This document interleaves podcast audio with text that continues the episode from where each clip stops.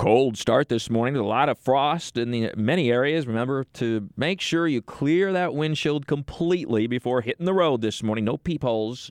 Uh, make sure that you're in, in good driving shape here. Won't take long for the temperatures to get above freezing and melt quickly that frost today. And really, it's a nice day with plenty of sun, not a whole lot of wind. It reached the low 60s this afternoon. The quintessential late fall, early winter day, if you will.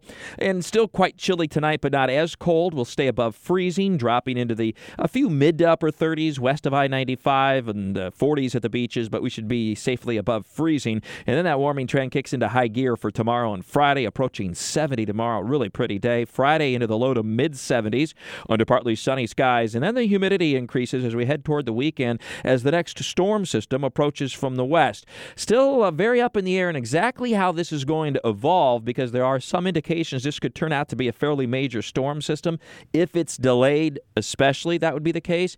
And there are some hints that that's what will happen here into Sunday and Monday. So we'll keep an eye on this, continue to hone in on the timing and intensity of the forecast of this storm system.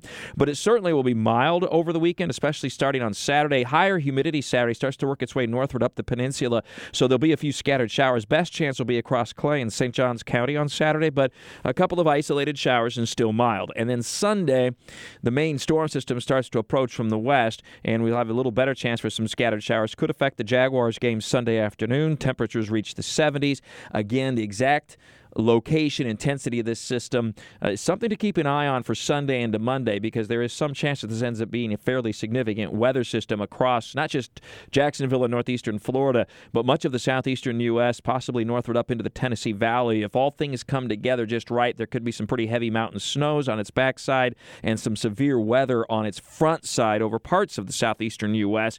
It's just still very up in the air and exactly how this might evolve um, and uh, getting some agreement here on the, among amongst the forecast models, which we'll continue to, again, track over the next few days. In the meantime, we have some beautiful weather ahead over the next few days. With all your weather all the time, I'm Chief Meteorologist Mike Buresh from the CBS 47 at Fox 30 Action News Jax First Alert Weather Center for 104.5 WOKV.